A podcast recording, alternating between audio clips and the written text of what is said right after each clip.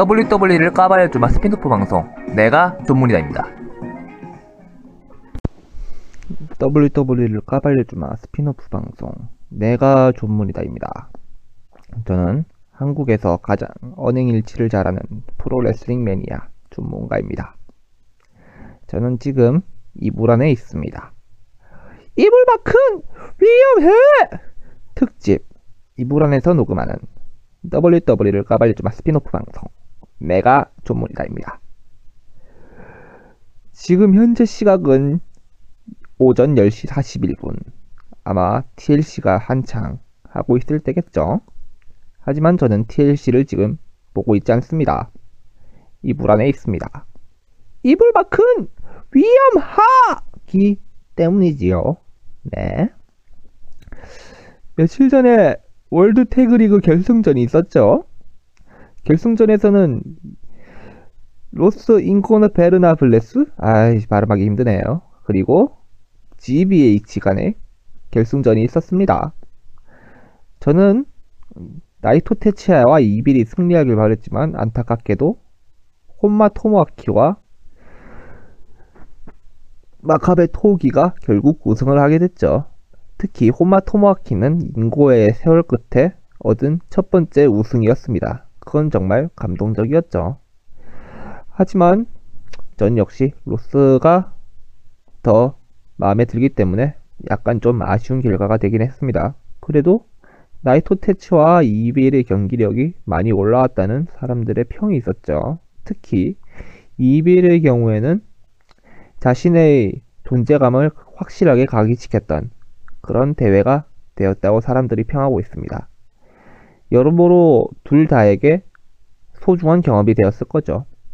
아마 레슬 킹덤에서는 블리클럽과 GBH 간의 태그팀 챔피언십이 있을 건데요. 아무래도 이번에야말로 GBH가 타이틀을 하나는 가져가지 않을까 저는 그렇게 생각하고 있습니다.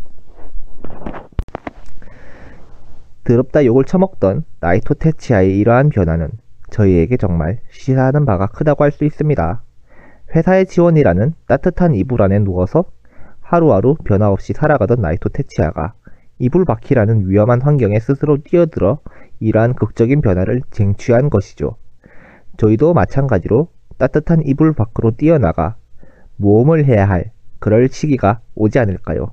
하지만 이불 밖은 위험하기 때문에 저는 지금 아직도 이불 안에 누워 있습니다. 제가 오히려 나이토 테치아처럼 욕을 처먹어야겠죠.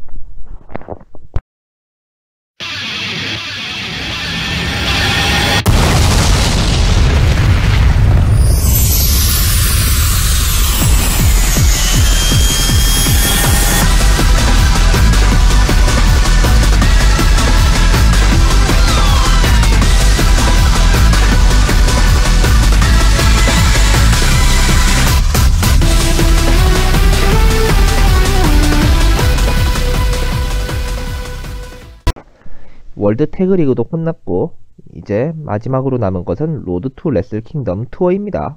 네. 아직까지 확정 안 된 대진은 네버 무차별급 챔피언십과 그 다음에 야노 토오루 야노 토오루의 파트너가 누구인지 네 그거죠. 저는 개인적으로 tag team의 4자 경기와 이 야노 토오루가 X를 데리고 나오는 것은 정말 별로라고 생각합니다. 이제 많이 식상해졌거든요. 특히 야노 토오루는 옛날부터 계속 개그 매치만 하려고 하는데 왜 아마추어 실력이 넘치는 준수한 재원, 준수한 재원을 이렇게 개그 매치에만 투입시키려 하는지 저는 딱히 뭐 이해가 가지 않습니다. 뭐 회사가 그렇다면 그렇다고 봐야겠죠. 하여간 이 레슬 킹덤 10이 올해 있었던 레슬 킹덤 9을 뛰어넘을 수 있는 성대한 축제가 될 것인가. 그리고 오카다가 타나하시를 이겨서 진정한 세대 교체를 이룰 것인가? AJ 스타일즈가 나카무라 신스케를 꺾고 인터콘티넨탈 타이틀이 정말 인터콘티넨탈 하게 될 것인가? 많은 귀추가 주목되는 레슬 킹덤입니다. 네. 이제 한 3주 가량 남았는데 정말 두근두근 거립니다.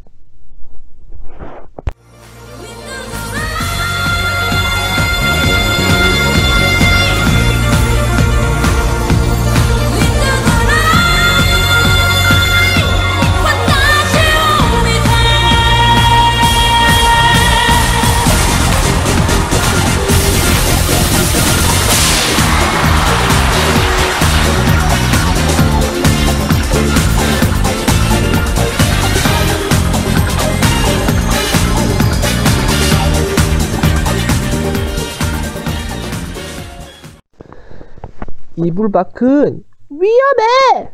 특집 내가 전문이다입니다.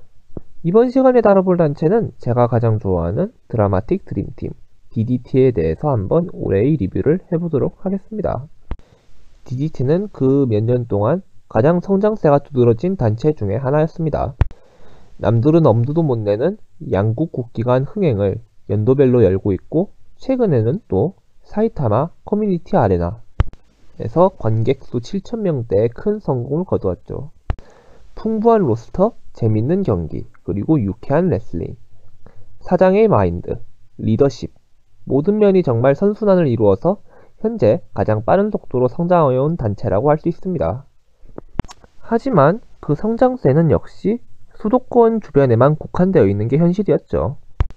메이저 단체라고 하면 역시 전국적으로 인기를 많이 끌어야 하는데 신일본만이 현재는 전국에서 인기를 고루 인기를 고루 획득하고 있는 단체고 나머지 인디 단체 드래곤 게이트는 관서 지방 그리고 DDT는 관동 지방에 새는 강력하지만 서로 전국적으로 활동을 할 수 있는 여력은 갖추고 있지 않습니다.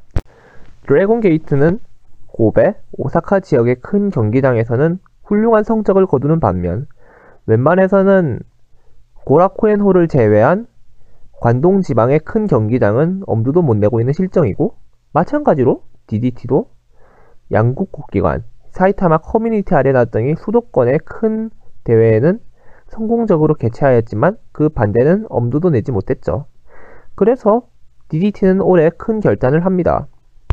자신들의 안방이던 도쿄도를 벗어나서 관서 지방의 큰 경기장, 오사카 부립 체육관 제1경기장에서 큰 대회를 열기로 한 거죠. 바로 이불마큰 위험한 상황을 실제로 겪어보기 위해서 메이저 레슬링으로 한 단계 도약하기 위한 도전을 행한 겁니다. 하지만 그 결과는 정말 참담했다고 할 수 있죠. 오사카 부립 제1경기장은 가용 관객 수 7,000명 이상의 대형 경기장입니다. 신일본은 여기서 종종 페이퍼뷰를 하고 있고 드래곤 게이트도 여기서 대형 흥행을 열고 있습니다. 이 관서의 대형 경기장에 호기롭게 발을 내딘 DDT. 하지만 그 결과는 좋지 못했습니다. 관객 수 7,000명의 큰 경기장에서 DDT가 거둔 성적은 약 2,500명. 반도 채우지 못한 겁니다. 근래 DDT가 맛보지 못한 큰 실패였죠. 전국구 단체로 발돋움하기 위해서는 아직도 갈 길이 멀다는 것을 보여준 결과였다고 생각합니다.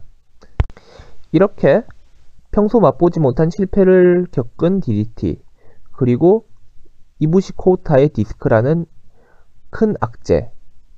분명히 2015년에 출발은 좋았지만 그 현재 DDT의 앞길엔 장미꽃만이 펼쳐지 장미꽃만이 펼쳐진 것만은 아니죠. 오히려 내년에 더욱 더 큰 시련이 닥칠지도 모릅니다.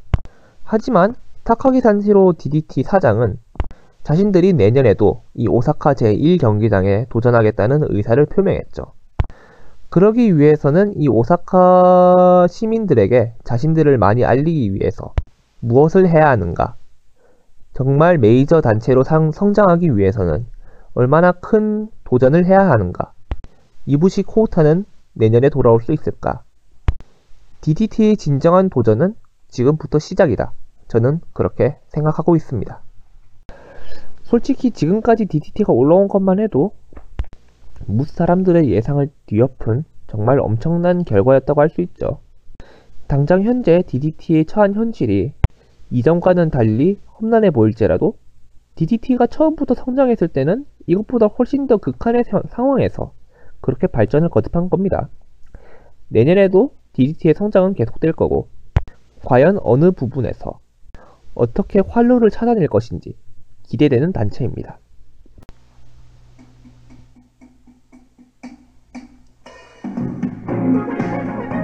이제까지 이불밖은 위험해 특집 내가 전문이다 했습니다.